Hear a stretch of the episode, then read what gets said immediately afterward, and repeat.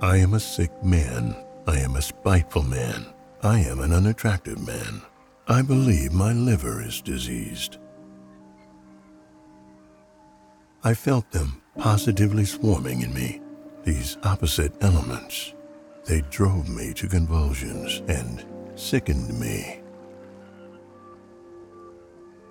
I did not know how to become anything, neither spiteful nor kind, neither a hero nor an insect. Now I am living out my life in my corner, taunting myself with the spiteful and useless consolation. Even if I had had magnanimity, I should only have had more suffering from the sense of its uselessness. It is only the fool who becomes anything. The whole principle falls into dust. Tom and Steve listen to the spirit of the age. All they hear is notes from Blunderground.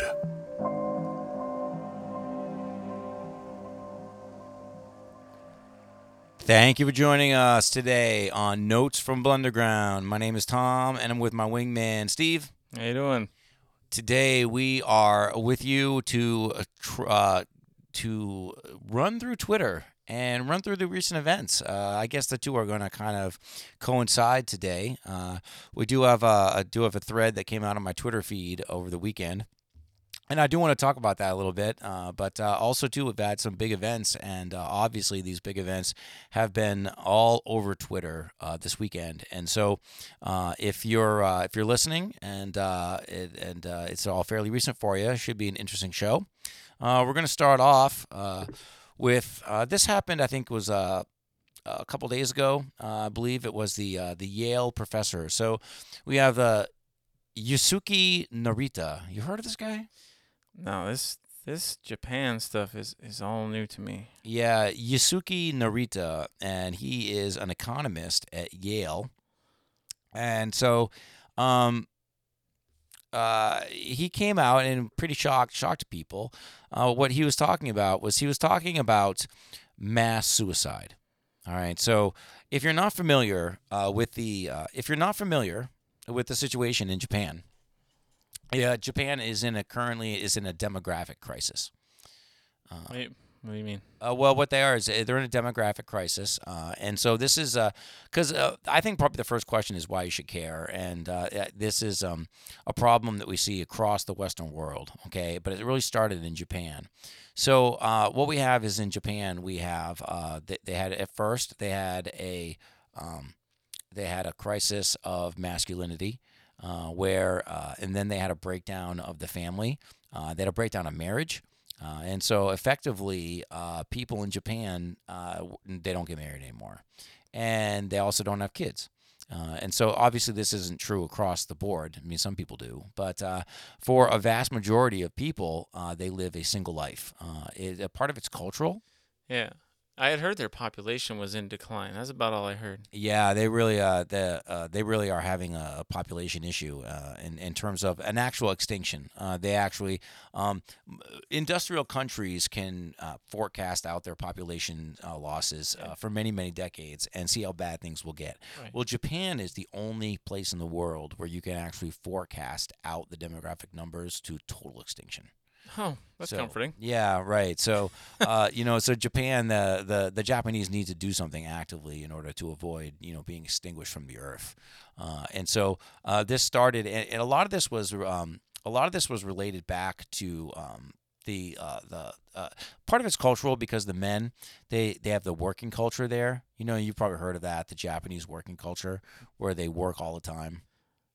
Uh, I thought that was everywhere. Well, yeah, I mean, I, yeah, I guess it is now, but you know, we do it these days out of necessity, and yeah. in Japan they do it uh, here out of a culture, you know, okay. and it's not, and okay. they have a culture where everything is so regimented, and and so I, I think uh, an anecdotal story that I read one time, uh, I forget somewhere, was.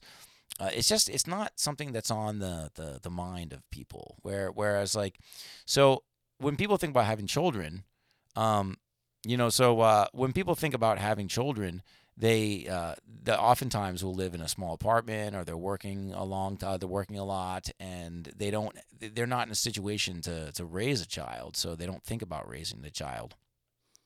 And then and even uh, uh, sex can be is really weird you know like the the anecdotal story i heard was about uh, it was a married couple and um and so they never saw each other because they were always working and and like they, they literally never saw each other Still talking about Japan? yeah i'm talking about japan Okay. and so uh, and so I'm talking about Japan. So in Japan, they they, they never saw each other. So they Yeah. were sitting there one day, and, and they had a chance to have some meal together. Yeah. So they got some like takeout noodles, and they're sitting there, and they got like half an hour to spend time with one another. And so I guess the one partner looks at the other partner, and they go, "Hey, you know," and they go, uh, "You know." These are a married couple, okay? This is a husband and wife, and so the one partner, I think it was the the the the, the man, looks at the wife and he says, "Hey, you know, we, we ought to have sex sometime, you know." And the wife looks at the husband and she goes, "Yeah, you know, that's a really good idea." She goes, I- "I'm really not free this week, but next week on Wednesday, I could probably be free Like from like pencil you in? yeah, I could be free from like eleven o'clock to twelve o'clock. Does that work for you? And the the husband's like, uh, yeah, I can I can be free for that hour. And the wife's like, yeah, well, that's a good idea. So let's go and plan it. And that was like the one time they had sex that month. You know, because they just like made an hour because they're eating noodles and they're like, hey, this would probably be a pretty good idea. Let's pencil it in, right? Do you do you know there's an average in America for that too? Is there? Yeah, Oh, and it's surprisingly low. I, it's uh, it's it so it's Christmas, birthday, and once a month. The average is 14 times a year. wait, what? Yeah. That's got to be skewed from On- other. Uh, I, I mean, I don't know. Maybe there's some cellar dwellers that are that are screwing those numbers up for us. maybe, yeah, possibly. I'm definitely helping out the numbers, but I'm not bragging. I'm just saying. yeah, man, I know. man. I I was like, because I was shocked when I heard that. I heard about a year ago. wow, is that right? Yeah. Yeah. Birthday, Wow, man. Christmas, and then about once a month. Wow, man. I, And I guess it's because people are so busy. I mean, they they they were joking about doing what you were just talking about the couple in Japan oh, doing, yeah, yeah. but is, I guess they're actually doing that over there now. It's like a it's a thing. Well, I think the thing is that they they don't like the whole point of the anecdotal story. Okay, is that th- they're not thinking about it actively. Like someone makes the suggestion, and then the other person is like, "Oh yeah, you know, like that probably would be a good idea, right?" Like they're not really in that mindset where they're in the mindset of, "Oh, you know, love and marriage, and then comes the baby carriage." You know, like they're not. So th- their population has been in, in decline, and so what this means is it means there's a lot more elderly people because if you're say for example that you grow old you don't have any children well then there's no one to take care of you. And so what happens is you end up uh, so this is how it usually happens in societies. You end up with a voting block that obviously voting blocks vote in their own rights right so Yeah. you know yeah if it, no matter you know if you're part of a, a certain demographic group and or, or an age group and you have more people to vote than other people do then you're going to get your way right Yep. I mean, this in the it's the boomers here in America. So, yeah, yeah, we'll do that. So I'm I'll do a thread on the boomers, and then we don't have to talk about sex anymore. right? so there, Okay. so we'll do that. So the um um the uh, so that's the boomers in America. Uh, so the um anyhow, uh, once that uh that block gets to be a certain age, it gets to be elderly age, then they can vote for their they're voting for their own interest, and that's the interest of the elderly. So they're voting for the interest of people who are older. And what happens is the younger people basically have to live in a world that caters to the older people. And this doesn't really work because the younger people are like they're the people trying to run the country. They're they're like, hey, we're gonna be running things, so like we need all this stuff. But the older block keeps voting all the benefits and everything, you know, into their into their block. And so eventually Japan has been doing this and uh, and it's been an issue. And so what's happening is, uh, uh, um, and you see this all over the world, by the way. Okay, so for, this happened in France recently uh, when uh, when Macron tried to raise the retirement age by two years. Oh man. Right? People flipped out. Well, yeah, they did. But here's the thing, and this goes back to where, see, we did like a three-hour podcast about professional wrestling, right? I mean, like we don't always talk about sex. So the the always we did. So uh, in in France, right, it's the same issue uh, that we did about the Eric Weinstein uh, the the model. Um, whereas France is facing financial insolvency for the young. And in order to in order to stave off that financial insolvency, they want to raise the retirement age for two years. Sounds like another country I know. right. There you go. It kind of does. doesn't it? Again, are we talking about another country or ours? Right, right, no doubt, no doubt. So you know when this happens, all the older people, right? They threaten, oh, like, oh, they all take the streets, and then the middle-aged people take the streets, and then the older people, they're like, no, we're not going to use our voting block. We're never going to allow this to happen. We'll, Right. we'll vote you out before Right. you have a chance to do it. Right. And so, um, and so, what ends up happening is uh, it happens all over the world. So in Japan, which has been doing this a lot longer than most of us have, so we can look to Japan to see what's coming. Right. In Japan, all the older people now are are are getting into be an advanced age, and so it's kind of a problem because the young people in in the young people in Japan need the old people in Japan to die because they don't really serve any sort of useful purpose. All this right. Is, this is getting scary. Yeah, right. Yeah, no, it really is. So because they don't serve any sort of useful purpose. I mean, think about it, right? So you're like you're some you're some guy, right? And you don't have kids, and you don't maybe you don't have a wife, right, or spouse. So you get really old, right? And now you need to be taken care of. So who's going to take care of you, right? Probably, you know, it could be your employer.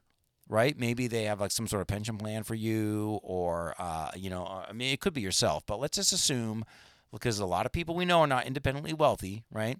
So the um, let's just assume maybe it's your employer that does it, or maybe it's the government that does it, and they do that through tax dollars, which are generated through employment, usually younger employment, right? Yeah. So you're said guy. Now you need to be taken care of in the old folks' home, and so now you're in the old folks' home, and you are being taken care of. Well, now see, it, it has uh, an effect. All the people in the old folks' home that are taking care of the old folks in a shrinking society, you need those people in the real economy, in the productive economy, that's making stuff and selling stuff and not just taking care of people, Yeah. right? Manufacturing, tech sector. Yeah, no like that. doubt. And then you need those people not only to get out of the old folks' home, but you need them to get, to get educated because, I mean, this is a, a real issue in, in modern societies and in first world nations where a lot of the jobs these days are quantitative. Okay. Yeah. Like this is like, for example, the reason that you and I podcast, right? Because this could become something stable for us if we can talk about something in a way that's engaging. Because the ability to talk about something engaging is an actual skill in the current year. Yeah. Whereas, you know, uh, being, for example, being a janitor doesn't require the amount of cognitive reasoning that it takes to to, to, to work through complex problems. However, Every single janitor just turned us off. well, no, but eh, okay, but no, that's, hey, listen, no, I know plenty of janitors and I love them all. Okay, right? No, seriously, listen, one of the greatest guys I've ever met was, was a janitor. I mean, oh, he was great, man, and a great married guy. And I'm telling you, no, I I, I admire him. Uh, Give us the Trump speech on janitors, please. was it? Prob- probably right. I, I don't know the best. Got one. I know the best janitors. That's right. He does. That's right. I love janitors. Or, Trump Tower. Trump Tower has the best janitors in the world. Right. That's right. That's right. They're unbelievable. That's never right. That's old, right. I'm Exactly. And just I, and you love it when I do that. Never gonna get old. It never gets old, man. Right? That's Nope. right. It never gets old. That's right. there are more janitors in Trump Tower than anywhere else in New York. The best janitors in New York. The best people. We stole them all from Japan because they don't need them anymore. Right, that's right, that's right.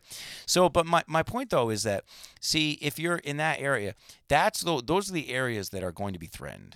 Okay, they're they're going to be threatened because, um, for example, I have a friend of mine. I was over to a friend's house recently, and um, they had this little bot that was running around, and it was like this little robot.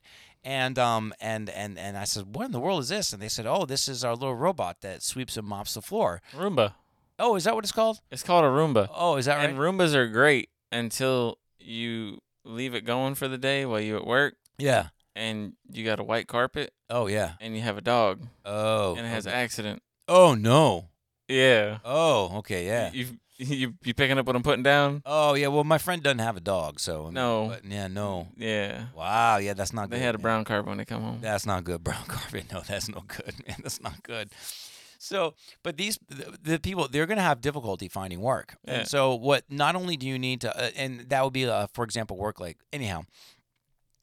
Uh, so in Japan, they have all these older people, and they need them all to die because they, they need the resources. They need to, to work on the productive economy. They're not really serving a useful for a purpose.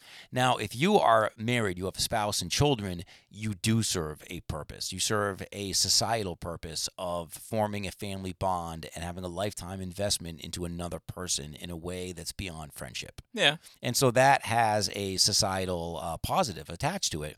And so there's a reason to keep people like that around because what you're doing is you're repaying the service that they did for you in all those formative years.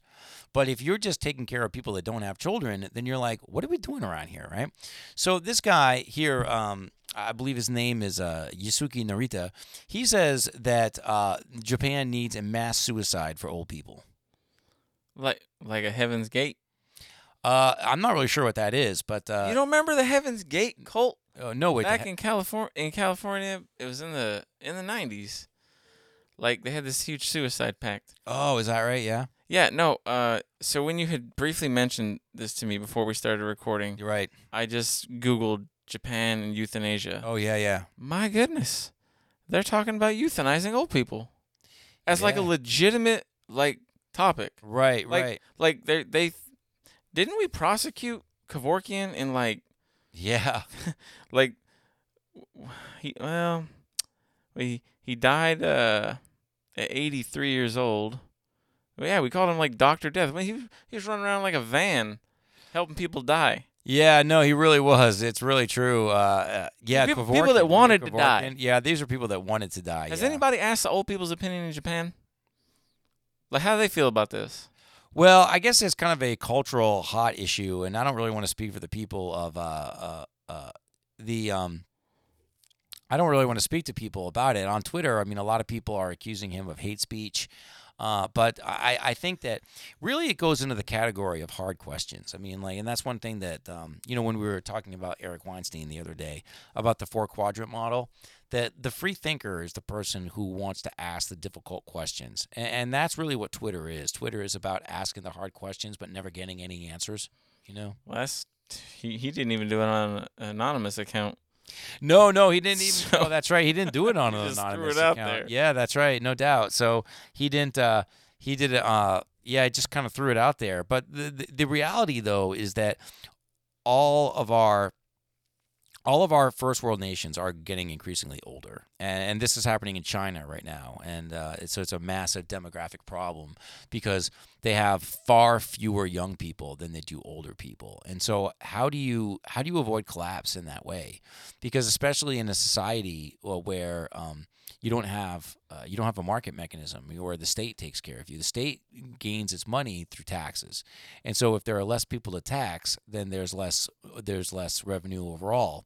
And then when the state goes to take care of the older people, then they have to raise the taxes, which means that the younger people have to earn more in order to cover it. But but since a lot of those people don't have children, there's no incentive for them to really do that. I understand the math problem here. I mean, this is like ninth grade math we're doing at best, Sure, yeah. you know. But uh, this isn't really a hard question.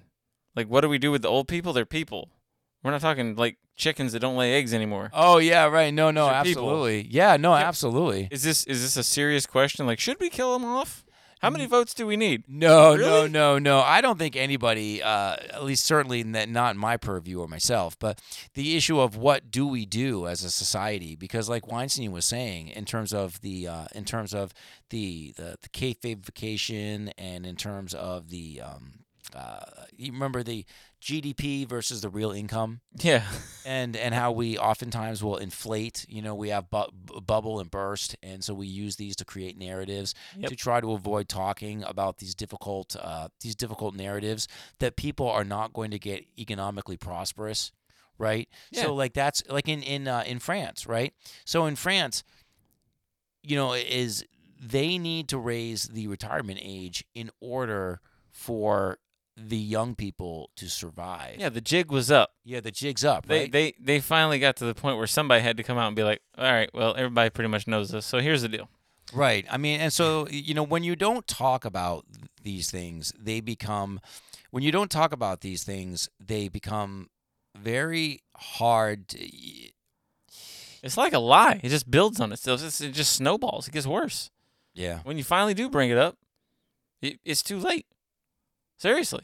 You just you've kicked the can down the road and down the road and down the road Right. because at some point you didn't want to make a hard decision. Yeah. And why? Because it's all politically motivated. Right. That's Every right. you're like, ah, you know what? Next guy's problem. Yeah. Because right now I need my election. Right. Exactly. You know, so we're putting a soda machine in the senior hallway. Right. Like these are these are simple, basic math problems. But I, I mean, when people are too busy to get it on and have a kid, I mean, I guess they're not going to pay attention to, you know, uh, politics really. Well, a lot of it is uh, a lot of it goes back to the nature of modern life.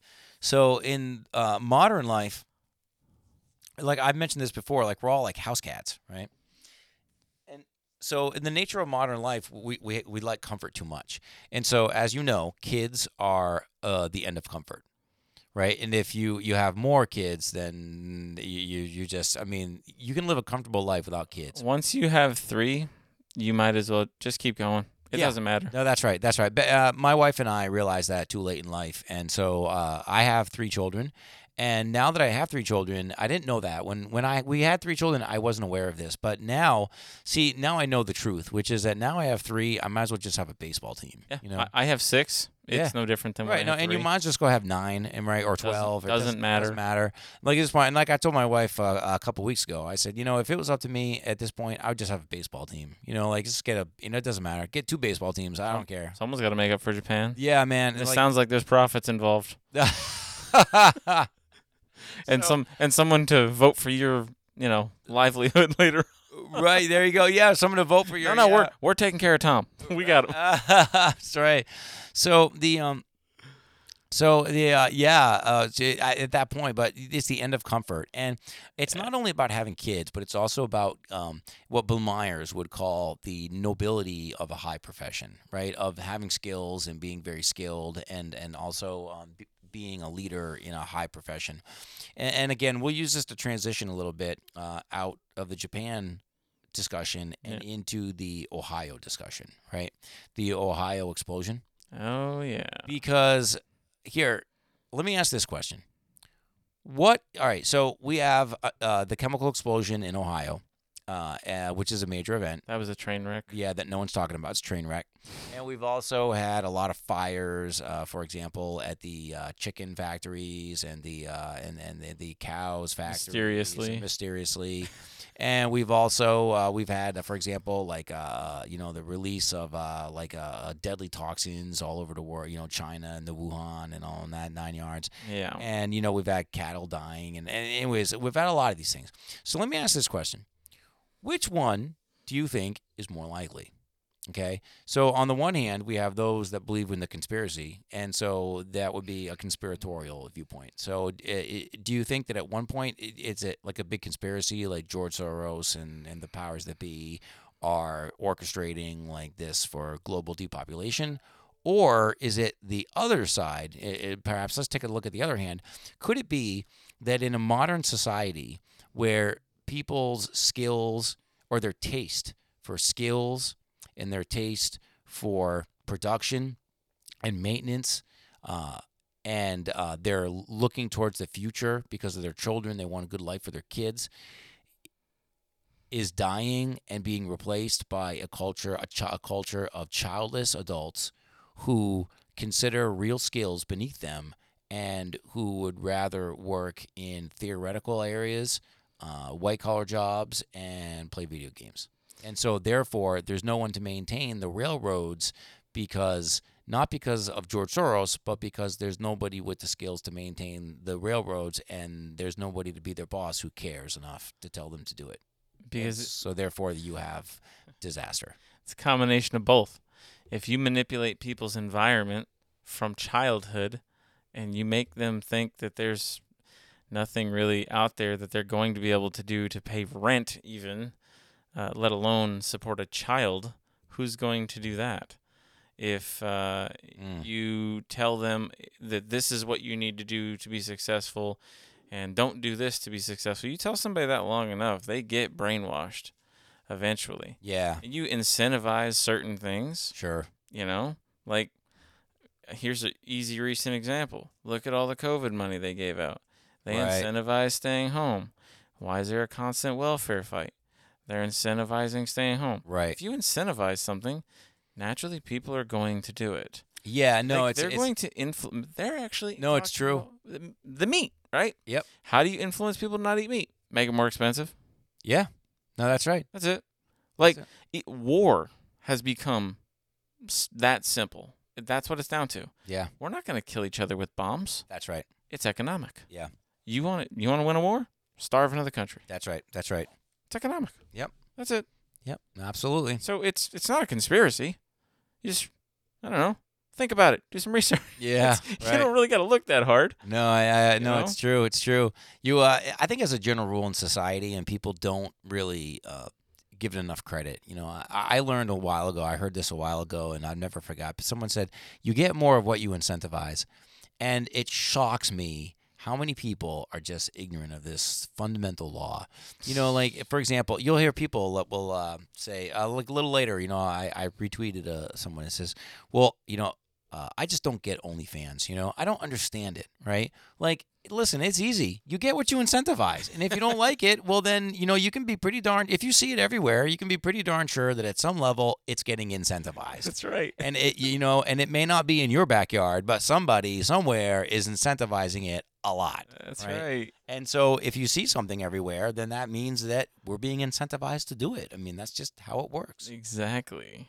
Exactly. Right. So exactly. So I do hear this narrative a lot that you were talking about about how young people don't want to get married because they can't get a house or because they can't get a good job or because they can't afford X, Y, or Z. Right. And I do I really feel like this correlates highly with what Weinstein was talking about and how he talked about the GDP that raises and then the real uh, Yeah. the yeah, the real wages. Yeah. No one talks about this, right? So what you do is you have younger people who are saying the obvious out loud. They're saying, "I can't buy a house, and why would I get married and raise kids if I if I'll never purchase a house?"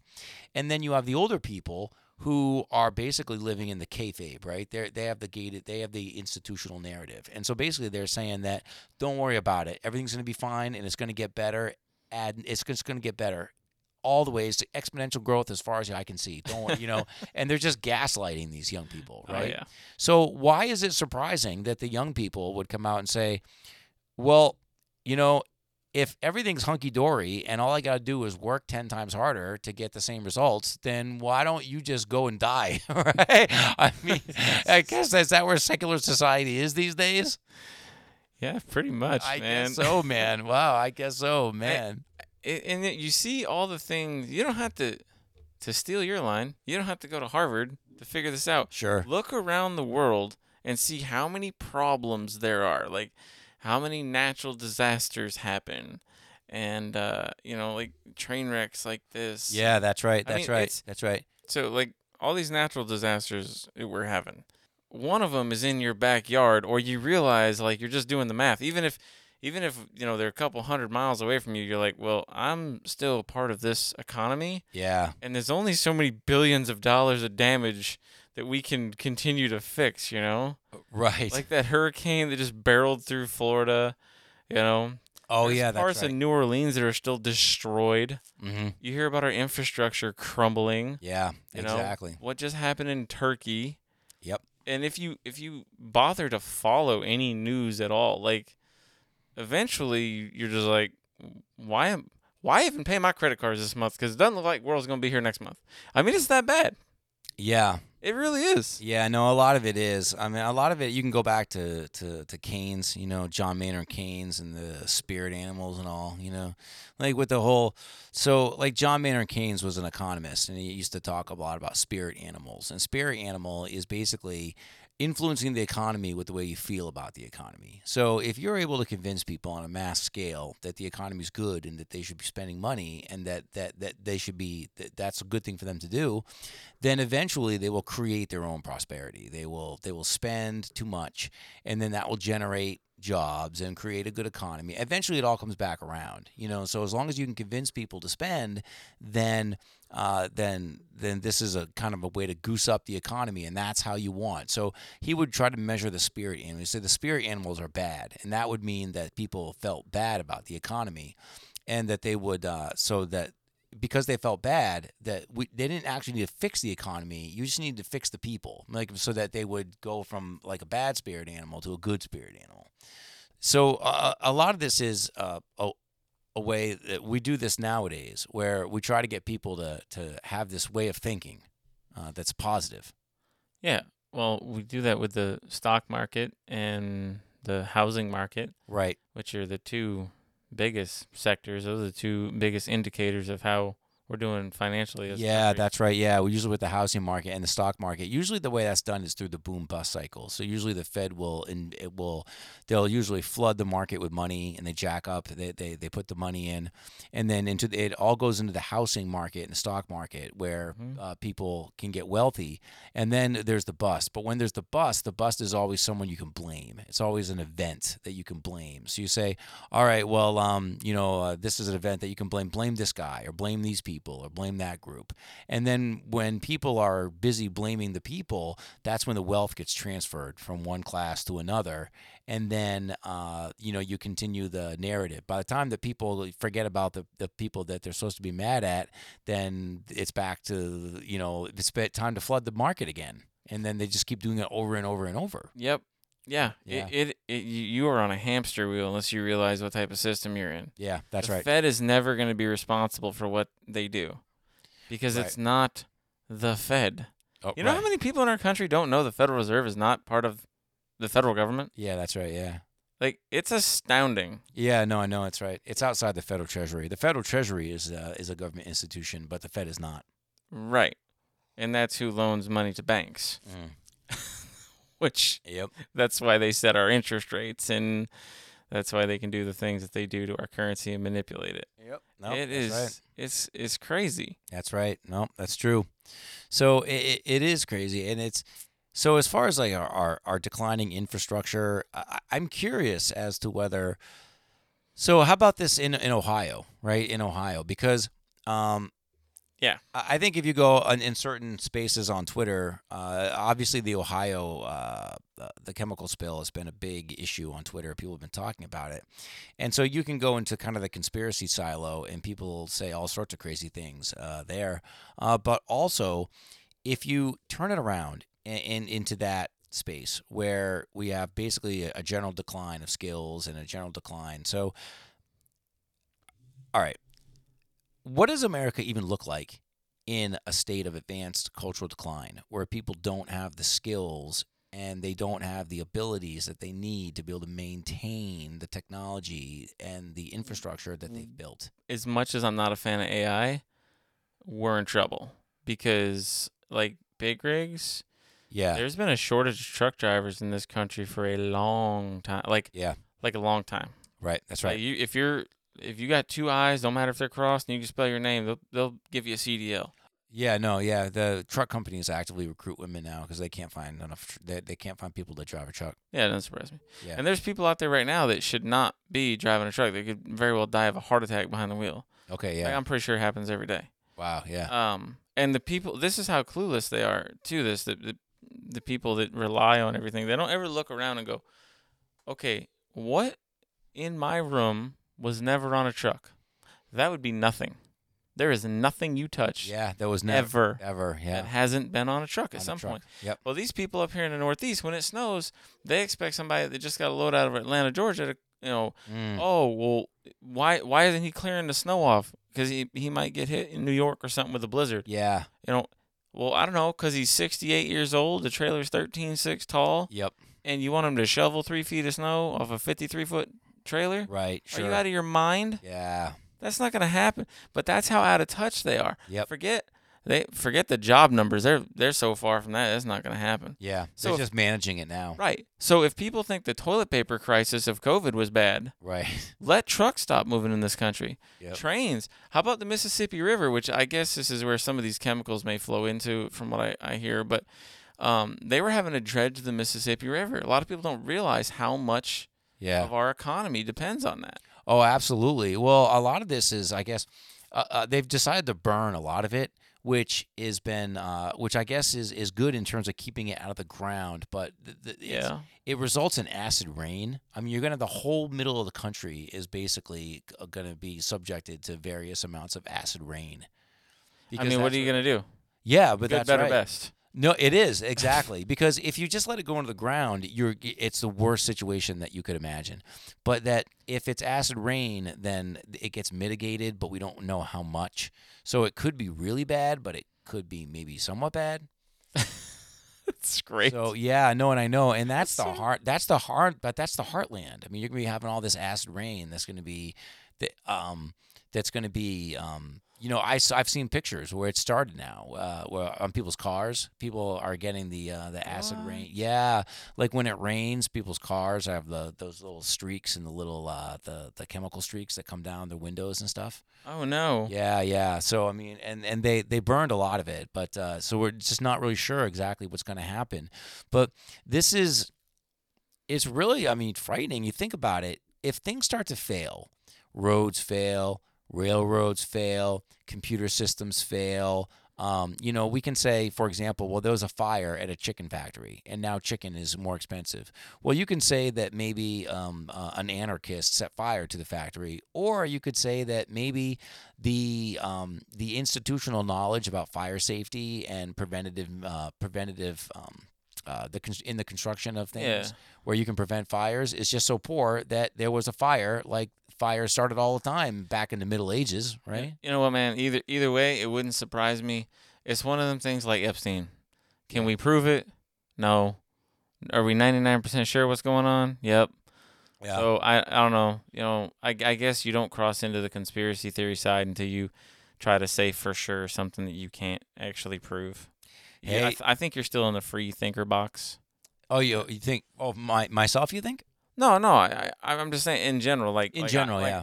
yeah, like if if someone's not the type of person that says like, well, I think, Oh, uh, yeah. for, for sure Epstein uh did not kill himself. Yeah, right. Were you or I there? We weren't there. yeah, no, we weren't so there. So can, can I definitively say that? sure. No, I guess I can't. No, but I think a lot of it goes in terms of being, uh, in, in that there's a fine line. Okay, so first of all, it's a very fine line between being a free thinker and being like amongst those that believe in the conspiracy.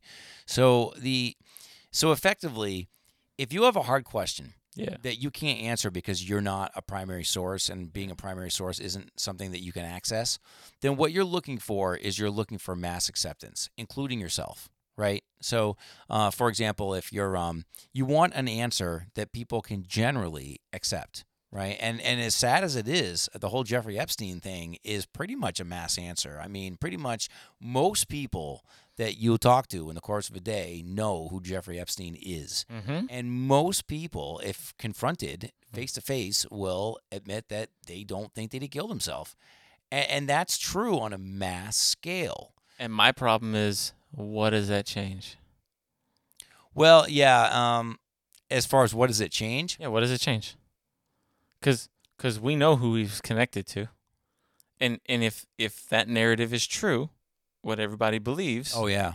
Then there should be some consequences for Well, some very yeah, high-ranking people. But that's and that's true. But that's the hard question, though, that gets asked: is if everybody believes is true and it's an ever-present belief, then it either needs to be confirmed or denied. And if we confirm it, then we need to act on it. If we deny it, then we need to ask more difficult questions. So it really ends up being a conundrum here. And this is where we talked about this: the role of distraction. Right? We're going to distract ourselves from these because these are difficult. Right? I mean, it, it's no one's going to get up in front of the State of the Union and say, "Hey, young people, you know, you're going to have to you're going to have to do the work of two generations, maybe more, to get back to where you were." And then once you get back, you're going to have to maintain it and go from there because we pretty much, you know, we pretty much you know, went to the, uh, you know, we went to Disneyland for an entire generation and had a lot of fun, and now we're exhausted. So, you know, you know, the house party time. It's like the parents coming home from when the kids had a house party. You know, Right. the younger generations are coming home, and all the boomers and everyone, all the older people have all had house parties their entire life. Rel- relevant people have beaten up these people with, with hard questions, though. Tucker Carlson, this is a metric you can measure. That is the number one watched cable television show in America. Tucker Carlson I mean, pushes it further than than any average Joe could even think think of doing. I think he does Well, a wonderful job. No, I think he does a good job too. but nowhere. He still no, but he still he asks a lot of questions, doesn't put forth a lot of solutions or answers. And and I'm not saying that to to get down on Tucker. I think a lot of people are like that. You know, including myself. I mean, you and I tend not be like that, but that's because we have the Lord in our life, and we have uh, a series of objective moral truths that we can hold to and cling to. Uh, so the um, I, I think it's people like a lot of times with Tucker, I love the issues that he raises, but I do become frustrated at times because, like the rest of us, he can only ask hard questions. He can't really give us a substantial answer. because he like like all of us he just says would congress please investigate this Oh yeah, right. and nobody does it Yeah, you know if there ever is an investigation into anything that is of those elite people that Mm. actually run things. Sure. it's a sham. It's a sham. Yeah, and it's swept under the rug. So there's like there's no way for us peasants to to affect any change well, no, I, you know, I disagree with you on that. I- and, and I would like to know how. Okay, so what we see is what you're what you're actually trying to say is you're actually trying to say I don't see that there's any way that we can institute a widespread positive change based on these questions. So what we do is we already institute a change, and and you can see it in the declining numbers of uh, male involvement in the workforce. And you can see it in the uh, you know in the rise of uh, you know for example you know video game culture and and, and all Yeah. these uh, uh, you know, and all these uh, alternative silos we see on social media. So effectively, people are checking out because that's all that we've left them the ability to do, right? Yeah. So like everyone wants to say the problem today is that people are stupid. Listen, the problem today is not that people are stupid. Okay, people Uh-huh. are. The problem is the opposite problem. People are smart. Smarter than ever. Yeah, I mean, right? Yeah. And so the, it- people say, "Well, it's because they're so dumb." Nope. Okay, these people are smart, and they they're well read, and they can see what's going on. And when you're a young person, and you come to the conclusion that checking out of society is pretty much the only thing that you can do, then don't be surprised when young people start checking out of society. I can't agree with you more, but I I just don't know how to be more cheery about like things that are going on. Oh yeah, Like when the government is lying, like, and it's not just our government, you know, like we're out of land. Like there's no more Statue of Liberty to like hop on a Mayflower and head to. oh right. Yeah, I'm just saying, like you can't just sail to the new world and in the name of religious freedom anymore. Like you can't. Mm-hmm. That's this is it. We're here. We're gonna hop the border to Mexico, go visit Justin Trudeau. We're here. Right. We're stuck. Right. What that's right. should we do? Oust the government in a coup? That didn't work. I don't know if it was staged or real, but Oh right. Yeah. Yeah. Right. either way, Yeah. no one's willing to do it. Yeah. I think that's why the Bible you you talk about Christian presuppositions. I think that's why the Bible tells us essentially not to worry about this world. We're passing through it, man. Yeah, I mean we're be of the in the world, but not of the world. Yeah. And I, I- I'm not saying like, okay, well that absolves us uh, of all responsibility and let's not do anything about it. Yeah. I'm just, I don't know, two tours in Iraq. Uh, I worked for the government for eight years. I, I don't see a way around it, man. I've operated Abrams tanks, Yeah. hauled in Apache helicopters. Mhm. Joe Biden's right about one thing: you will need an F-16 to fight them. Trust me. Yeah. Right. Right. Many.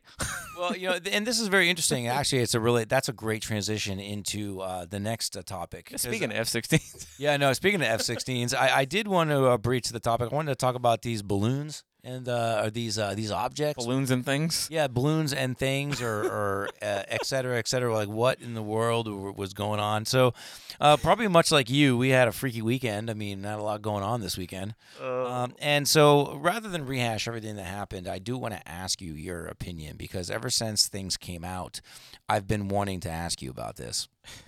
Uh, which is so effectively is, as far as I'm aware, the United States government has the technology to uh, to track like a bird, okay, at 2,000 feet and project its trajectory and tell you exactly what ledge it's going to land on. Uh, and we've had this technology for a while. And uh, and being someone, and, so to hear that, for example, that we have these um, we have these objects that are the size of a car that are operating at 40,000 feet that we are basically we have no idea about is utterly ridiculous. And I will say this is uh, is utterly ridiculous. And also too that I, I read an article where they were talking about re, uh, radar data, and they were saying that oh well, you know we've always been looking at radar data a certain way, but when you look at it in its raw form, then there's different ways to look at it. And so now that we're looking at the radar differently, we're seeing new information. And you know, so someone who's known military people, and obviously you know obviously yourself uh, is a wealth of information. This all just seems ridiculous to me. Like I, I couldn't imagine. And anyways, I do want to ask you about this because th- it, it just this stuff does not ring true to me, and so I need to hear it from the horse's mouth. What can we can, what can we do, and what can we not do? I mean, like, uh, Uh, here's what you can do. Everything you just said, yep, you're you're well read. You're like the rest of the population. You're not stupid. okay, right. Okay. okay. So, did you hear about the the meteor that was three feet wide that exploded over France? I, I believe it was yesterday. Oh, is that right? No, I have not heard about this. Yeah, Okay. We we discovered this a week out. Okay. Uh, oh, oh, okay. All right. Meteors travel quite fast. Yes, they do. That's true. You got that right. A week out, a three foot meteor. And by the way, they told people where it was going to hit. It exploded in the air, created a. It was just a big flash of light, whatever. Okay. It wasn't like the one over Rush a few years ago that broke like everybody's glass within 400 miles. Yeah. Right. Right. Three feet, a yardstick, folks. Not the size of a car. Wow. Yeah. Not a Chinese balloon the size of three Greyhounds. Mm, Three feet yeah. in outer space, seven days away. They knew where it was going to hit. yeah. Right. So yes, they can track pigeon poop at 40,000 feet and know where it's going to land. And who's going to land? Yeah. Okay, you ever heard of the Iron Dome in Israel? Yes, I have. Okay, Yes. That the Iron Dome is uh, it's called a phalanx weapon system. Okay. Okay. Yep. It's a 40 millimeter chain gun essentially, Yeah. and it fires so fast you cannot tell the difference between rounds. It just sounds like a fart. And You know, that thing shoots rockets out of the air. The fastest rockets that we have are ICBMs. yeah. They travel at 20,000 miles an hour. Okay? We can shoot those out of the air with pinpoint precision. I mean, Wow. if you think a balloon floating at what, 30 miles an hour? Yeah. Maybe. We don't know what's. I used to if live it's at, even moving. I mean, the balloons will stop and then Yeah. they'll move quickly and then they'll stop again. Okay. So I used to live at the base of NORAD. Okay. Yep. Okay. All right. The Cheyenne Mountain Complex. Yeah, that's what you told me about that. Yeah. Okay. Uh, I had a secret clearance for the entire eight years and then two years as a civilian as well. So Okay. ten, years I had a secret clearance. Yeah. Now, uh, secret clearance doesn't mean anything. Top secret clearance doesn't mean anything. Every single thing is on a need to know basis with the government. Uh, I'm not so sure how much each president gets briefed on, to be totally honest with you. Is that right? Yeah. Here's the thing, though. So NORAD, I'm like, oh, okay, I, I could probably go up to the door, you know, the, the huge blast door, maybe. Sure. Oh, no. Real? Yeah. so there's no. about a there's a road to go up to it. Uh, I don't know. It's probably about a mile and a half long, and it twists in like an S pattern to get there. And I turned onto the road, and um, I don't know, 20 feet into the road, I was met by a black suburban with with uh, men that I didn't recognize, not not in an army uniform, You didn't know who they were, and they weren't. A, they were not in an army uniform and they either. were carrying M4s. Is that right? Yeah, and they told me, uh, you can go ahead and get off this road now. Oh, okay. I'm in uniform, by the way. nope, not allowed up there. Now, the guy that lived across the street from me worked inside of NORAD. Oh, is that right? So inside of NORAD, you have There's got to be people that work inside there, right? I mean, you need manpower. there's here's what NORAD has three three-story buildings inside of it Oof. that sit on uh, airbag suspension. Oh wow. it's it's made to withstand a nuclear blast. Um, it Cheyenne Mountain Complex is essentially like the southern side of uh, Pikes Peak. Wow. I mean, this is a massive, massive mountain. Yeah. Um, and the conspiracy side of it is there's tunnels that go all the way to Denver, but either way, that uh, that place right there, NORAD, is the place that picked up the signal in Montana, and then like, oh, we don't know what it is. Lies, Right. lies, Lies. Right. It just doesn't make any. s- Yeah. It just Now- doesn't make any sense. And here's the bottom line: unless they want you to know, hmm you'll never know. I'll never know. Yeah. what it was, what they are. Who knows? Here's I will tell you this, this is something a lot of people don't realize. You know one huge threat to us with these things going overhead? Yeah. It doesn't take a very big EMP to knock this entire country's power out. Yeah. All right. That's exactly right. An EMP hits us, done. Game over. Yeah. You think about all the things that go out with electricity. Yep. You got it. Well pump, your car Yeah. fried, all the trucks fried. Fried. Yeah. No, nothing. You, nothing will work. Yeah. Nothing. Yep. You'll cease to have a cell phone. Right. So that's any form of communication. Yep. You know, if that happens in the winter, how many people going to die? Yeah, right. Gas in, pumps ain't gonna in, work? in the urban environments, I mean, right? I mean, it, in the rural environments, I think it'd be a 50-50 shot, but in in the urban the urban environments, Yeah, the. Um, this is 2023. yeah, This is not 1812. right, We don't. Little House on the Prairie is long gone. right, The rural environments are. But it's just people in a field playing Call of Duty. You know, right. you live in Kansas, you you're still rocking, you know, yeah, 300 meg internet now. right, sure, It's this is not, you know, the 1800s. We don't stand a chance, man. yeah. we used to joke about this in the army, man. Is that right? Yeah, The- yeah. The the South Korean soldiers, so the the ones we get along with. Yep. Those dudes are hardcore, man. Like I'll put them up against our special forces. And them, that's just their regular soldiers. really. That's just their regular guys. That's just their regular guys. How do you mean? How do you mean like hardcore? Um, you know, like uh, you know the Romans, like the penalty was death for like falling asleep on guard. Yeah, so that's it's like right. highly encouraged to be good at your job. Y- yeah, Whereas yeah. like here, it's like, eh, well, hmm, whatever. Yeah. Right. Well, over there, it's it's they got the same strict culture, man. Like, yeah, I mean, I'm not trying to stereotype Mexicans or Amish people, but they can Right. run circles around us.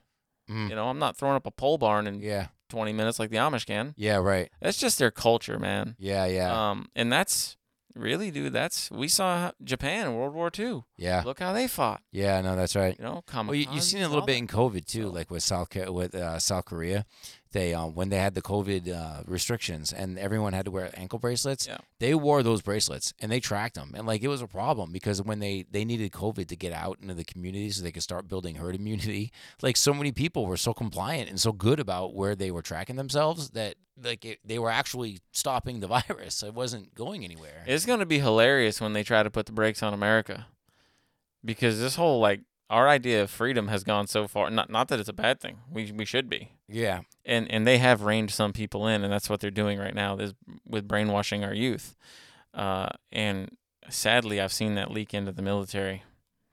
in, Like- in in what way? How do you mean? So when I when I was in, Yeah, there was nobody that would ever, and we talked about this. If we were to ever receive orders yeah, to and by the way if you're I, okay let me back up if you're active duty you are not allowed to operate in a military capacity on u.s soil point blank period right. That's right. Ever. ever. that is that is left to the national guard That's right.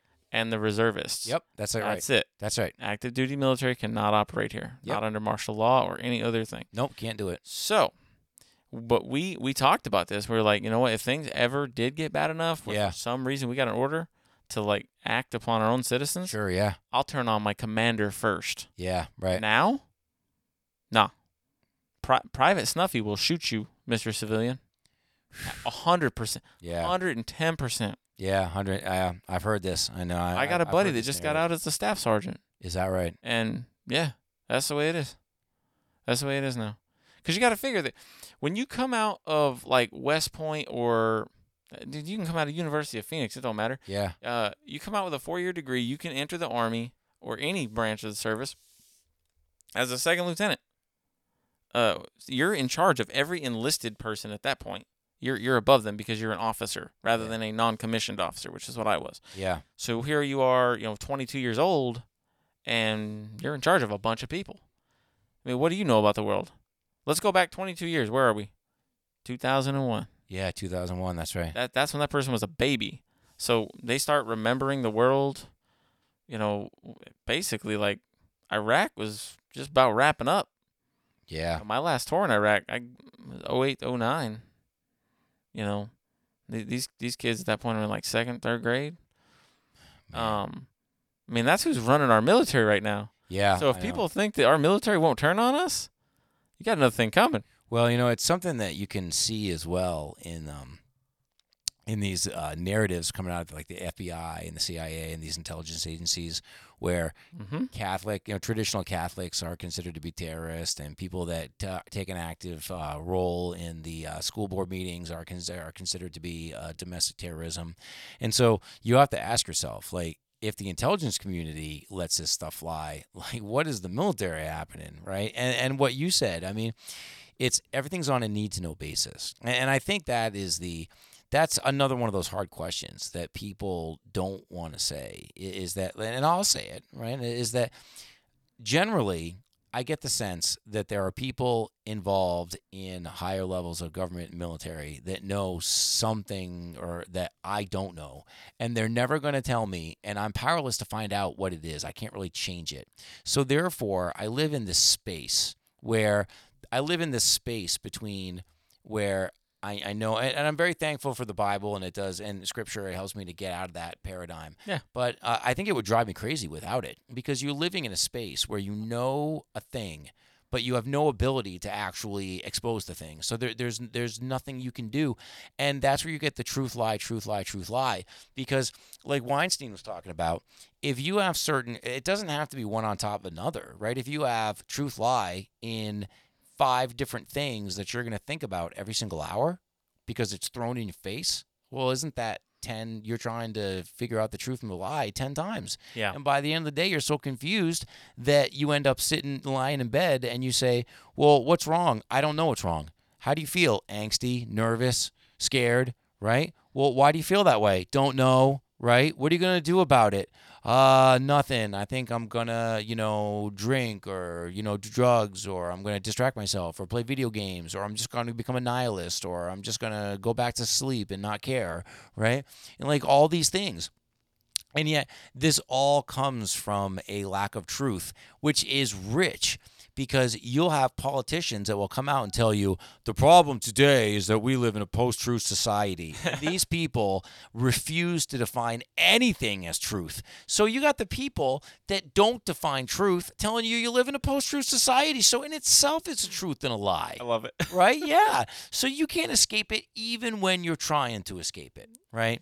So I mean, it really does, and that's why we have this increasing level of angst. It's why we have so many people that are checking out of society, and it's why when we have a thing in the sky that goes over your farmland and no one knows what it is, and they're scrambling F F sixteens and they're closing F22. and F 22s, and they're closing down the thousands of miles of uh, airspace because they're too scared that something's going to do something to somebody somewhere.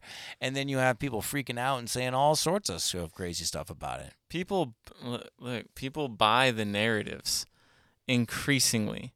We can sit here and say people are not stupid. Okay. Eh, I can't objectively say people are stupid, I guess. Right. We have a if people are given a problem, they can figure it out.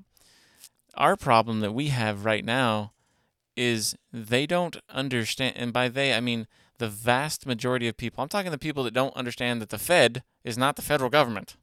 Okay? Yeah. that those people are willing to buy any narrative hook line and sinker that comes out of that that podium and the ones who don't like me and understand the dangers and capability that our military possesses Right. and i know it's far worse than i even know and i'm telling you even the stuff that i know is you're not fighting against it it's just not going to happen good luck Right. Yeah. As you're not going to fight against it. Right. Yeah. right Eh, there's we're powerless Right. if i look at tucker I think carlson I think a lot of people, yeah, a lot of people do get that sense. I mean, a lot of people know that they're powerless, but they can't put any context behind it. You know, they can't. yeah I, I with my experience i'm i'm powerless to put context behind it what Yeah. What context can I put behind it? I did. I spent three years of Yeah. my life on Facebook trying to like, you know, and I was Make sense to of it all. Well, I was trying to speak with authority to these people that, like, you know, again, the ones that didn't understand like simple stuff. Federal Yeah. Reserve, not the Fed. Yeah. Um, right. Right. you know, right. things like that. And nothing, man. It's like t- I might as well talk to a brick wall. You know, Right. Yeah. because these people are brought up brainwashed. This, this is why my kids are, are homeschooled. Yeah. Not that I think is I don't know. I, I what am I gonna do? Teach them how to fight the government later on? I guess I I don't know. We're you're up against a force that's bigger than you. You know, the Jews weren't stupid during the Holocaust. They're just fighting a force that was more powerful than them. Yeah, I think a lot of it's a lot of it goes back to people don't draw, and again, I, I don't see this quite a bit. I, I personally draw a, a pretty big parallel between the rise in conspiracy and the and the drop in religious faith because people, it's you, know, you were mentioning about narrative, right? So the like religious belief uh, often come uh, well not say often but most religious most religions come with what you would term a meta narrative and so a meta narrative uh, is uh, is a way to is the way to view the world to see the world. And then when you see the world that way it allows you to contextualize everything else that you see around you so that you're so that you're not panicking right? You're not panicking so if you see something bad you know that uh, you see something bad that happens and then someone says uh, uh, says someone says something like oh well you know um, you know uh, you know uh, uh, you know, if you say, so if your boyfriend breaks up with you and then your mom says that, well, don't worry, sweetheart, God has a, a person that's uh, that's uh, that's predestined to be your one and only, right? Yeah. Well, then it makes you feel better, right? Right. And so, you know, and, and so uh, just outside, and so again, I am a, I am a Christian, I am a religious believer, and so I don't have a meta narrative, I have the truth, and so I do want to, I I would like to say that. However, I am able to separate what my own personal my own beliefs and my own convictions from the idea of a meta narrative. And Mm. so when you have a, a religious belief declines, that means that the meta narrative also declines. And I think that I've I've never seen zero I've seen zero evidence that people give basically the, the from what I can tell, and maybe I'm wrong, but I don't think I am from what I can tell, is people are like, well, uh, basically, ever since the sexual revolution, people have been like, you know, it's a lot more fun to ditch the meta narrative and just indulge the five senses and not have to worry about any of that other junk. And that leads to a good time, and everything else will just sort itself out. And so now what we've done is we've raised an entire generation of people that don't have this idea of a meta narrative, right? They, they're told that um, uh, th- they think that the idea is silly right? And so this comes from uh, this comes from a postmodern belief in in in truth, in terms of truth versus facts, right? So uh, in terms of, of truth versus facts, so people basically in this current day and age are raised to believe that a fact is something that can be empirically proven true with science, and that's not true. All right, that's not what that's not what the fact is. So, for example, I can say to you, I can say, well, there are stars in the sky, right? Well, or that's true. Or I can say, for example, that all people in the world think that the sky is blue, right? Now, I can't prove that scientifically. Like, I can't do a survey. At no point in my life am I going to survey all the people of the world about what this, they think the color of the sky is. I, I just there's no way. Okay. So when I say that statement, there's no way I can back it up. Like there's zero ways I can back it up. That's it. However, what I can say is that is that based on the evidence that I can see and based on uh, how I feel about the situation, meaning my discussions I've had with other people and all this, I can say that all people in the world think the sky is blue, right? And that's truth. That's a fact, right? So the so uh, but people have ditched this all right? So people have said so for example i can i can say to someone i can look at the world that i see and i can i can examine human behavior and i can uh, investigate uh, uh, the, the the realms of human logic and human experience and i can cross-reference that with my own uh, my own feelings on the subject. And then i can speak to those around me and i can open myself up to new experiences. And based on all that i can discover the truth. Well to a young person they will laugh. They'll, they'll say, What? Like, none of that stuff you just mentioned can be empirically verified. You can't use science to verify any of that stuff. Well, to me, I don't need science. Who needs science, right? I mean, I, that, that, that doesn't have any any. Uh, uh, so for me, you know, is I need the world to be able to make sense. I need to be able to. I need to be able to know. eh, You know, I need to be able to expose myself to parts of me that are bigger than me right? You know that I I need to have that that earn what we earnestly hope for, right? Yeah. And so the uh, you know Hebrews 11, 1. Right. So uh, you know so but to uh, a young person can say, well, you know you can't you can't. It's like science. You can't empirically verify that it's it's true. So if it can't be true, then it cannot be a fact. And if it can't be a fact, then it can't be helpful or it can't be useful. Uh, and so we have uh, this whole idea of, and it's the lack of a meta narrative. And so here's where the rubber meets the road. When there's no meta narrative, people are going to have a meta narrative, whether they want to or not. All right. Like you can get up in the morning and say, well, I'm a big old scientist and I don't need anything like that. And I'm just going to go and I'm going to do science. And when it comes to outside science, it's science plus being a stoic, right? is what it is. So they say, well, when I'm when I'm doing science, then I'm doing science. But when I'm not doing science, I'm just going to be a stoic like Seneca. And then they think it's all going to work out great. Yeah. Well, that's not going to solve any of your problems, okay? You're going to get a meta narrative whether you want it or not. And so you're and so on one sense, you can say, hey, you know, you can be like knocking on doors, right? You, you can knock on doors and say, hey, have you ever thought about what happens when you die, right? And that's and, and and that's one that's one that's one experience you can have.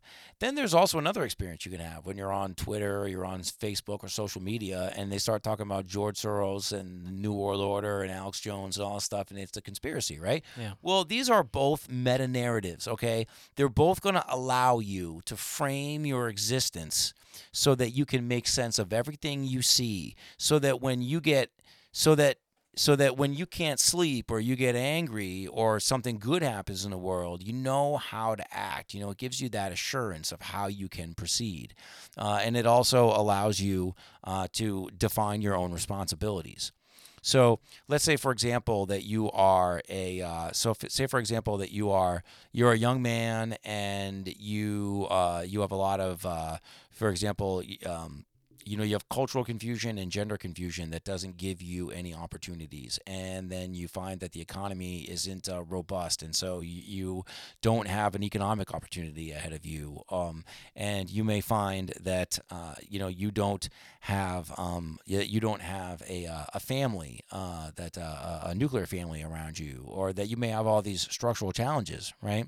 So rather than uh, you know the the so rather than you need to frame that. So the conspiracy allows you to frame everything as a victim. You can say, "Well, I'm a victim of other people's actions," and so other people have nefarious, uh, other people have nefarious uh, goals. What it does is it allows you to take the goodness of God. Which is outside of you, and you're just basically taking that and you're transposing it into another meta narrative, which is the conspiracy narrative, and then you're internalizing that good from God into yourself, right? I I don't know how people function that way, honestly. You you pretty much have to ignore all common sense in order to do that. You literally just have to be okay with the fact that you're making up your own god. Yeah, I mean, basically, what you're doing is you're saying that there are evil people in the world. They conspire against me, and they have made it so structurally I cannot succeed. However, and be, but so I'm a victim. However, because I'm fundamentally a good person who wants good things in the world, I will become, you know, I will stand, I will stand tall as the arbitrator of a better future, you know, of a better world. And so effectively this is uh, this is the part of the Christian narrative that the conspiracy narrative shares, uh, which is that uh, so in the conspiracy narrative there's something inside of yourself which is you and it's it, it, it's and, and you have a brighter future you're working towards a brighter future in the the christian narrative so you have uh, or in the christian experience i should say uh, it is you have you have God who is an objective good, and you have, and everything that he does, he's a sovereign. So he has objective goods, except it's not inside of yourself, it's outside of yourself. And so rather than working towards a goal of victory over the conspirators, what you're doing is you're working towards, uh, uh you're working towards objective, uh, you're working towards obedience right towards yeah. uh, you're working towards obedience to the uh, to the dictates of what is, is considered to be uh, the future, right? So uh, the, the person, the conspiracy person, is working towards uh, a future that they can visualize, but they can't experience because they don't have that experience within themselves. And so, and also in terms of the uh, the the Christian experience is similar in how you're working towards an uh, eternal life. And so what you're doing is you're working towards eternal life, which is an experience you can visualize, but you can't really you can't say that you you've experienced it, you know what it is. You can visualize it, uh, but because you're a sinful human being, and when eternal life, you don't have that sinful nature. So therefore, you so therefore you've always had that sinful nature. So therefore, you have this future abstract where that is now gone. And in the conspiracy uh, narrative, uh, they have the same thing because they have the conspirators are conspir- are conspiring against you. They've always been conspiring against you, and it's always been that way for as long as you've ever known. So you've never actually known a life where you have responsibility or not. You've never known a life where you're able to move beyond it into a world where you can affect your own good for your own self and for your own family. And so, you know, it's it becomes this abstract future that you're working towards. Yeah, I think you have to lie to yourself to follow that. Actually, I know you do. Um, Right. either, that, either that or just just be okay with such a mediocre situation. Like, uh, I I don't know. Being a Christian makes like all the crappy things about this world okay. Like, yeah, right. like like I wish they weren't going on, but like Right. once you get to the point where we're at right now, where it feels like the government's so big, good luck fighting against it. We have one thing to focus on, and it's never going to change. right. And Yeah. that's that's right. spreading the gospel, Yeah, that's right. fellowshipping, keep exhorting one another Yep. daily, right? And uh, you know, keep reading your Bible. You can. That's never going to change, man. Yep. Never. No, that's right. That's I right. I, I don't got to read a, a changing newspaper every day to change my mind to like put more stress on me. I don't have to worry about it. Yeah. Oh yeah, yeah. If I if I open my phone, it's like incoming nuke, 13 minutes. Sweet. I'm meeting the Lord. Sounds good. like I don't care about this stuff. Other people are running to the bunkers, and it doesn't matter to me. right. And that's any Christian. That's that's how I think. That's how they think. I don't know. Yeah. It- uh, Paul said that they prefer to be absent from the body and to be present with the Lord. Yeah. So, good enough for Paul, good enough for me. Right there you go.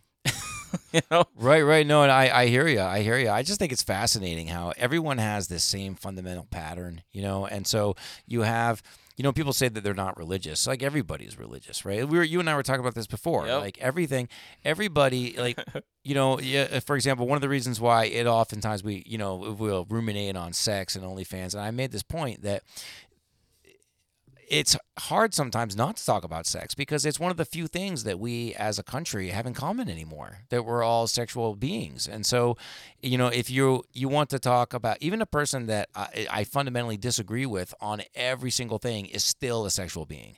And so uh, even if i disagree with them so it's something that we can have in common with one another. Yeah, I, I had never, uh, I had never heard it put that way about like yeah the commonality. Yeah, the commonality. It's the same thing with religion and with religious belief. Like leftist, like so for I should say leftist, but I should say like for example, those that hold up, those that uh, those that are hold up the state and those that uh, that are uh, very respectful of state power, then they have uh, they have a church which is uh, which is usually the state house, state building, or it's government buildings, and they have a sacrament They're idolizing something. Yep, that's right. And they have a sacrament, which is voting. So voting is the sacrament. The voting booth is is is, is like the confessional. Yep. And then the uh, the city hall and the town hall and all the government buildings are like the church. And then you have the the pope, like the president and all the senators, and they're like the popes and the bishops and everybody. so you know you do have like a secular religion, and then even in the realm of conspiracy, you have this. Like in conspiracy, you have you you have the narrative of like you know the the the, the objective eternal good, which is usually yourself, and then you know you have the uh, you know you're, you you you you have all the conspirators, and and so you you have your uh, you have your sacrament. Your sacrament's usually the daily news, you know, and so yeah, right. And so uh, is the daily news, and then you have the um, uh, you know, is and questioning people's motives and things of this nature. So everyone's religious, right? And so if you say you're not, then you are, and it just comes down to asking yourself the hard questions. And so for us, uh, you know, for myself and you, uh, I think a lot of it comes down to really digging in and examining those Christian presuppositions and trying to put everything up to the light and seeing, you know, take the Pepsi challenge and see how it all stands up, you know. Yeah. Yeah, you know, because I mean, I, I, I, I, I would challenge you all to do that. I go to the Bible and get the answers. It's it's a rough world out there trying to trying to share it. I got called dangerous for being white and Christian. Uh, on fa- really? on Facebook two days ago. You, you got called dangerous. Dangerous. Really? That's the first time I ever. Yeah, I mean, I've heard Wow. people call that before for being white and Christian, but I was like, well, okay, that's interesting. Wow. I've yeah. never- man. Yeah, but that's that's the type of narrative that's out there today, and that's uh that that was like a that woman was probably mid forties. Is that right? Yeah, Really? So it's Wow. kind of Man. I I don't know. I hate to say it's surprising, but it was a little bit surprising. Um, it's it's rough out there, but uh, that's that's the only thing that we're called to do. That's what we're here for. We're servants of God, and that doesn't mean we're running around doing all these sorts of random different things in our own name. That literally means just go around, share the word of God, love one another, love our neighbor, Yeah. love God. You know. Right. That's Amen. it. That's that's all we're supposed to do. It makes it makes life everything that we just talked about for an hour and fifteen minutes. Huh. It makes it it literally makes it a moot point. Seriously. Yeah, you can talk about it for fun and I f- I don't know, I don't want to be pessimistic, but I feel like there was a time when you could affect change and like I'm not going to give up. So I'm sitting here trying to talk to people in a different way.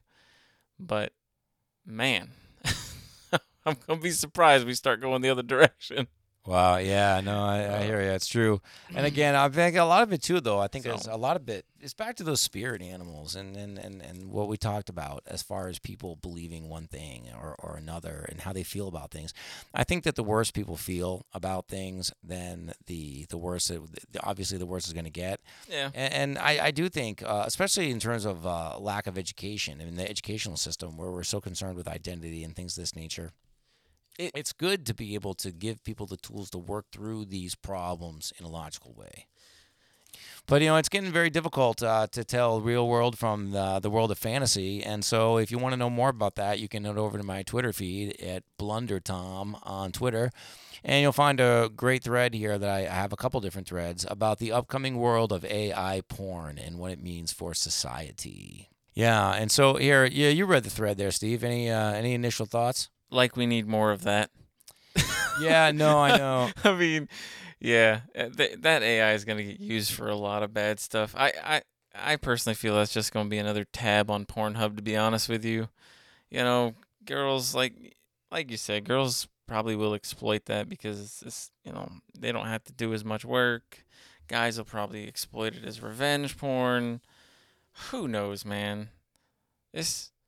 You're, you're trying to have me be positive about this world, and you bring that up. Yeah, right. No, no, I, I don't. This is not a good thing. No, I don't. I actually don't think. I don't think that AI porn is going to end up being porn at all. I mean, honestly, it's hard to speak specifically about this because I'd have to choose a space or a silo to talk specifically about it. But so effectively, we've done an entire podcast about this, uh, about Boomer Girl, and uh, about how women can stake, women can achieve status and they can uh, uh, and they can achieve status simply by being rather than having to do. Uh, there's a great tweet um, on in my thread uh, on my page that talks about the abundance mindset. Do you remember that one? I, I don't recall seeing that. Yeah, it was. Uh, uh, I believe it There's was a lot. yeah, no, there was a lot, and uh, there was one where there was this uh, young lady, and she's talking about how she manifests like things into existence. She's like, "Oh, I had this great guy, and he was amazing, and he did all these wonderful things for me, but I dumped him because as long as I keep telling myself that things are going to get better, things are going to get better." And w- one of the things that's fascinating about this abundance mindset discussion, especially as it relates to women, is that it fundamentally denies the reality that making or choosing not to make a decision in terms of one area of your life is going to affect every other area of your life, including future decisions. Right? Like if I decide that I'm going to skip lunch today or skip dinner today, if I say, well, I'm going to skip dinner and I'm not going to eat for the rest of the day, like it doesn't mean I'm going to get up tomorrow and have a regular sized breakfast like I always do, right? Like it now means that that uh, that that's probably gone, right? So it either means that maybe I'm fasting and I won't eat breakfast at all, or maybe I'm just not eating dinner and then tomorrow I'm going to want to eat two breakfasts because I'm hungry. So the the whole concept that I'm going to eat a normal breakfast isn't really realistic. It exists only in my mind. And so we do this a lot with relationships. For example, we'll we'll be with a you know, it used to be if you lived in a small town and there were like you know like um, okay for me when I was in I was telling this to my son the other day. It's kind of cute. When I was in the fourth grade, third grade, fourth grade, there was two girls in my class. All right, and I was just a young kid. I didn't know any better. You know, we didn't have the internet. We didn't have anything. I, I, I, I, I hadn't really traveled beyond my town very often, you know. So I just figured, well, I mean, I was just going to marry one of the two of them, you know, and I just figured, well, that's how it will work, you know. and uh, we had kind of a small class. And it didn't really dawn on me. I was too young to understand that, you know, the fact that there was like, you know, 22 guys and two girls that didn't really work out. Like I wasn't, I just figured, I don't know about the other, uh, the other 20 guys in class. I just figured they would I. I just figured they just fade out of existence, and then I just choose one, and that would be that, right? So, but usually what you do is if you have something that's good enough, right? So, uh, um, then you you would take it, and then you would work to have a good marriage, and then at the end of the process, you end up with having a great marriage. So a lot of times people and and this is both guys and gals but uh, i'm going to pick on the gals a little bit here is that they will make a decision and, and like this person this tiktok video that i have on the thread where this person is basically saying that good isn't great so i'm going to reject good and i'm going to go for great. Well there's very little awareness here that rejecting good may mean that great is impossible so we're not applying any sort of nuance and we're not projecting out the decisions that we make. Yeah. Yeah. And, and so uh, where, you know, we have this, uh, uh, the, these different, um, uh, these different mindsets here. And so I think a lot of times when women make these decisions and they they they they, they tend to form their life around them, I think a lot of times guys who are more pragmatic uh, uh, they they they tend they, the women can come off as being aloof and the guys can take it personally. And so this and again this is not new okay? Like right now this is where revenge porn comes in. But revenge porn necessitates um, that you actually have like a real picture and then you're gonna put it out there for people or whatever. Yeah. Uh, now, AI porn is going to be a whole different story because guys are going to have the ability to create fake pictures and just flood uh, whatever space it is, you know, whatever virtual space it is with the AI porn until the, the person who they're directing it at, you know, has to deal with it or, you know, which is probably pretty negative for them. So I think that men are going to end up using it as a weapon. It's not very healthy. I don't think that's a good thing. Uh, women, I think, as a uh, as a gender, I think as a reaction, as a reaction, what they will do is they're going to end up monetizing this, right? So this is, a, it sounds, if I say crazy, if I say that this is crazy, uh, you really have to think about OnlyFans and uh, and you have to think about homosexuality in schools, right? If 20 years ago I had told you that, okay, 20 years from now, young women are going to be voluntarily you know, and I won't say it because I know you get embarrassed when I do, but you know, like they're going to be doing all sorts of things, right? They're going to be doing the thing, and then they're going to put it out, and then they're going to put out for the price of a hamburger, and when somebody pays for it, they're going to be pretty darn happy that it happened. And this used to be something that was confined to like maybe Vegas and Amsterdam. Right. right there you go. That's right. I read something about oh, this just to lighten the mood real quick. Sure. I read something about Amsterdam. All these cheery episodes we're putting out here. yesterday. well, this is kind of funny. Right. And then it said like uh, Amsterdam is cracking down on activities in the red light district. Yes, I saw this. So the first thing I'm thinking is prostitution. right. That's no, no, they basically want to cut down on the weed smoking in public Right. and put like a like a like a not a harsh curfew, but a little bit of a curfew. Right. They're basically like, can y'all just like keep the weed just inside and like no prostitution like after five, okay? Right. I'm like, That's right. Exactly. I'm like, what? right. Right. I'm no, expecting like, okay, we're gonna have a the deal. modern country. Nope. No, here's the deal, and this is why it's so outrageous that this happened, right? So effectively in Amsterdam, the rest of the world was basically normal, and then Amsterdam was like, well, we need some tourists, so we need to have prostitution, we're gonna have weed smoking, we're gonna have it all, and we're gonna put it out there, and it's gonna be Mardi Gras twenty four seven. You ever been to Amsterdam? Right? Well, no, I've not. I have. Okay, so you have. Oh, so yeah. effectively, right? So Amsterdam, this is how it worked for a while. But here's what here's the kicker, right?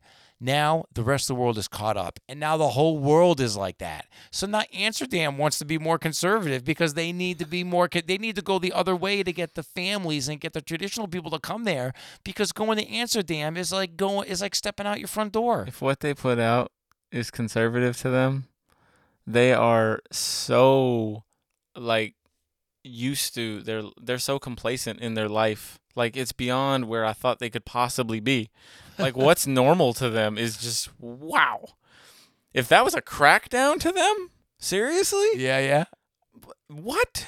Like just Well, no, but I mean they're moving in a different direction, though. I mean I- the red light districts in it's a, Amsterdam. it's a different direction, but my goodness.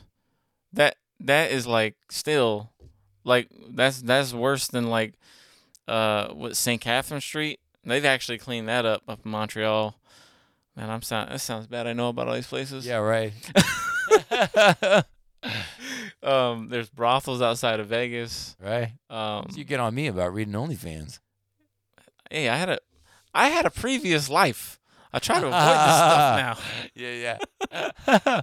well, they're all cleaned up now in Amsterdam. You can go there now. Yeah, Yeah, yeah. yeah. You can probably go do some street Any- preaching. anything after five is is very nice.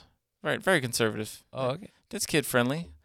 You know, not during the day. Just stay No. inside your house. So I've not been, so I'm not sure what it's like. I can't believe it's like the nighttime they want to clean up. Like let let the nighttime go.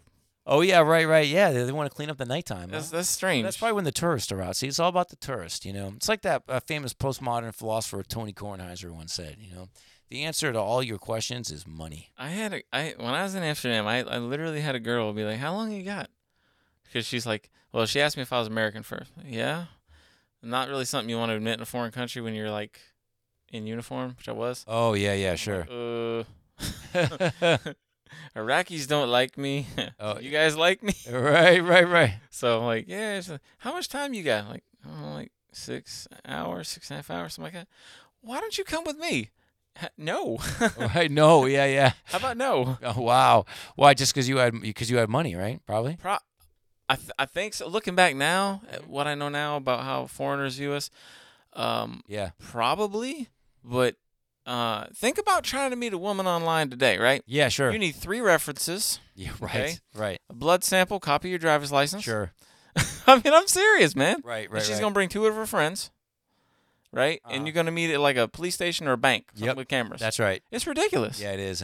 This woman, did, I, I ain't never met her in my life. I'm from a whole different country. Yeah. She's like, come with me. Oh, what? That's how free spirited Amsterdam is.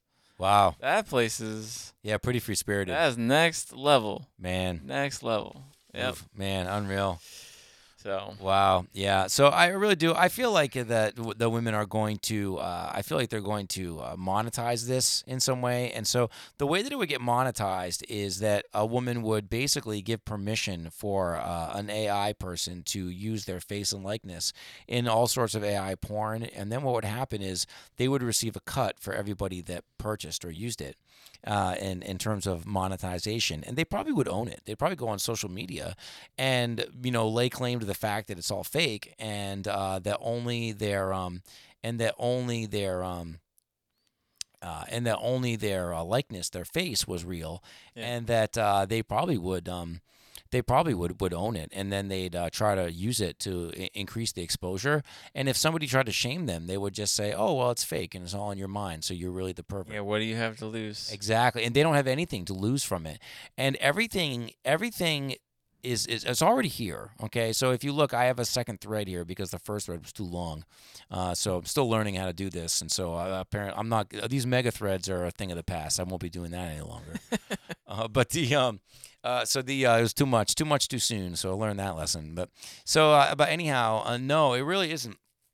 So uh, Helen Roy talks about it here. You know, if the only thing that right wing men have to offer women is the threat that you're going to be undesirable soon, so give me babies before you're worthless, then there's no good reason for women not to go full girl boss straight to the sun with an army of cats and cocktails, right? If you if you engineer marriage, love, and children out of society, then you're going to have an entire gender which basically is going to exist to exploit and make money. Right? I mean, Yep. yeah, I mean, really. Uh, That's that's yeah. People probably don't see it as this, but it's incentivizing. yeah, no, it really is. And then we have this. Uh, I have another um, uh, from Pokimane, uh, I believe, who I think is the uh, the successor to Boomer Girl. I think. I mean, I know almost nothing about this whole subculture, uh, except to know that I know it's called e-girl subculture. I think. And I think it exists on Twitch, and, and I'm not really sure, but I know that it's massive, and I know there's a lot of people that know a lot of stuff about all the people, and Okay. and outside of that, I don't really know much. But there's this one uh, uh, retweet that I have here of Pokimane, where basically what she says is the tweet is stop sexualizing people without their consent, and that should not be happening. However, the picture that's posted uh, uh, with this message is a picture where she is objective uh, objectivizing and sexualizing herself like to the max. And so the whole con if you go to the con now I'm not going to do this because of time purposes, but if you go to that tweet and you look at the comments of the tweet, you'll see in the tweet people accuse Pokimane of being a hypocrite. And then Pokimane's defenders all come in and they all point out, they say, no, no, no, no. They say, Pokimane doing it herself is perfectly fine. As a matter of fact, it's a good thing because she's consenting. So as long as she consents, it's a good. It's it's good thing. But when when it happens without the consent, that's when it should be illegal. And so uh, that is a very dangerous precedent because try to extrapolate that into a world where people use AI porn to flood the market with fake digital images of themselves. So effectively, you have Mary and you have Jane. So Mary says, Well, I am going to be a righteous person and I don't want to be objectified. So I want to live a, a I identify as living a pure lifestyle. And then you have uh, then you have Jane, and Jane's like, oh no, like I identify as being like the oncoming storm, and I'm just gonna flood like every television set within a thousand miles with virtual pictures of of my whatever. And so you have these two things that exist on extreme. So in this world, both women are acting appropriately. They're both acting according to their to, to their own identity, their own self-made identity, their own self-made good, and they're both putting forth good into the world based on everyone else's self-chosen identity. So there's no bad going on here. There's only good that's going on, even though you have two actions which exist on an extreme end of the moral spectrum. Uh, and so the the whole idea that consent can work within the context uh, is is a mess. And the next tweet that I have is uh, uh, is a tweet, and and maybe if you're not thinking about it, you're thinking that this doesn't make a lot of sense. It's total sense. And I'm talking about the woman who's talking about the the twerking. Do, do you remember that one? Yeah. Okay, so this Yeah. woman is talking about twerking, and so I guess she she's talking about uh, uh, Latin cultures, and she's talking about African cultures, and she's making this claim that uh, uh, that in these cultures, twerking is a way that uh, people can um, they, they they exercise like excess spirituality.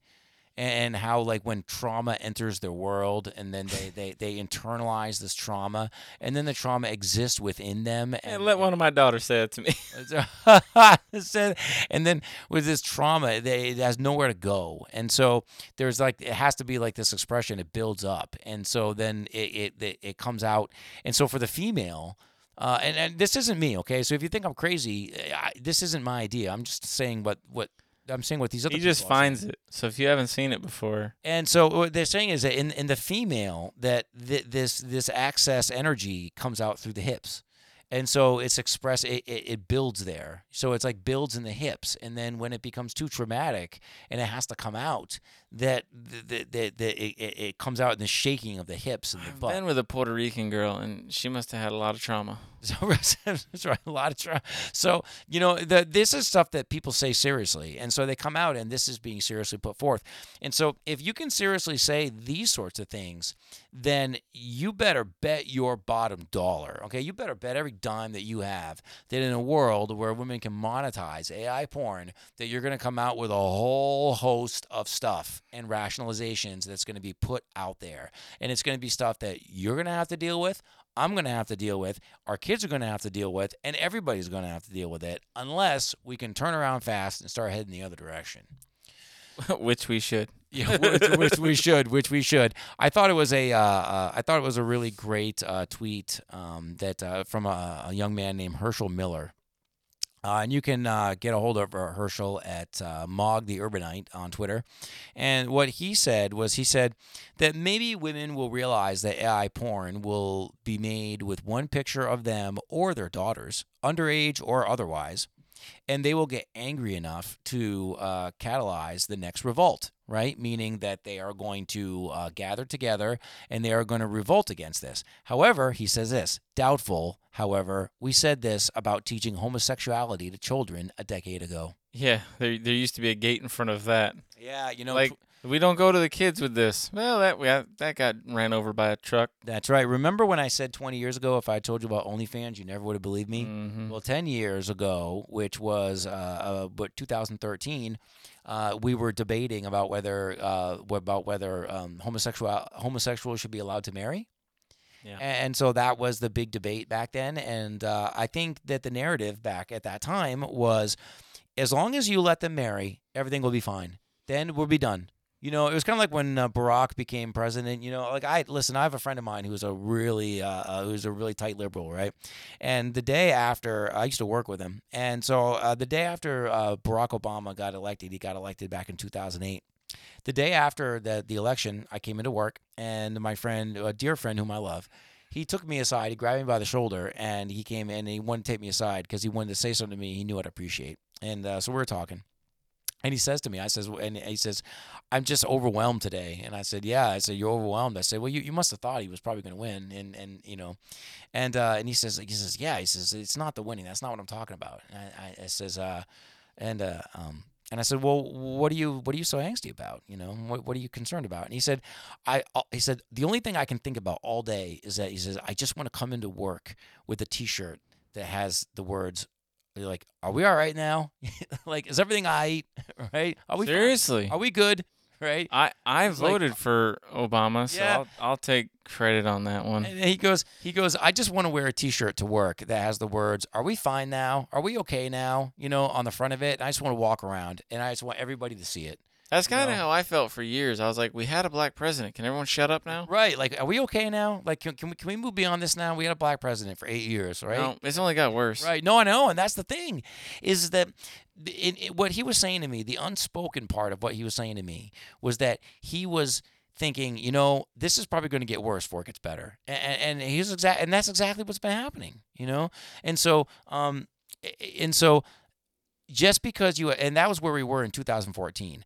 You know, we thought in 2008, if we elected a black president, then we wouldn't have to worry about black versus white uh, uh, glass ceiling anymore. That issue would go away, and it's only gotten worse. And in 2014, they said if you let the homosexuals marry and they can marry just like everyone else can marry, and it's equal, we have equality, then no more problems.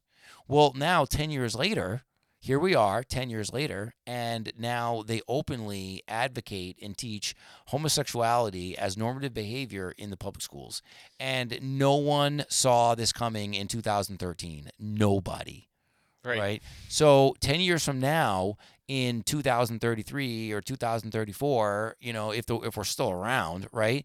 This could be a completely and totally normal thing. Lord help us. Man, I tell you, wow. Well, yeah, and uh, boy, uh, Look for more earthquakes, people. for more earthquake, earthquakes and balloons and uh, chemi- Famines, pestilence, And it's all chemical- coming. Trust me. chemical and acid rain. Don't forget about the acid rain Oh, you gotta have acid rain. and euthanasia. And yeah, don't get old. All right, so there you go. So today, so thank you for listening to Tom and Steve. Today we have covered the cheery part of our uh, experience here on Earth: What have we. euthanasia, mass famine. Uh, we have um, um, unverifiable technology, government conspiracy. Uh, we have human depravity, and we have the advent of virtual artificial intelligence porn that's going to take over your life. All right. Well, thank you for listening so far, and uh, we will see you next time. I am a sick man. I am a spiteful man. I am an unattractive man. I believe my liver is diseased. I felt them positively swarming in me, these opposite elements. They drove me to convulsions and sickened me. I did not know how to become anything, neither spiteful nor kind, neither a hero nor an insect. Now I am living out my life in my corner, taunting myself with the spiteful and useless consolation. Even if I had had magnanimity, I should only have had more suffering from the sense of its uselessness. It is only the fool who becomes anything.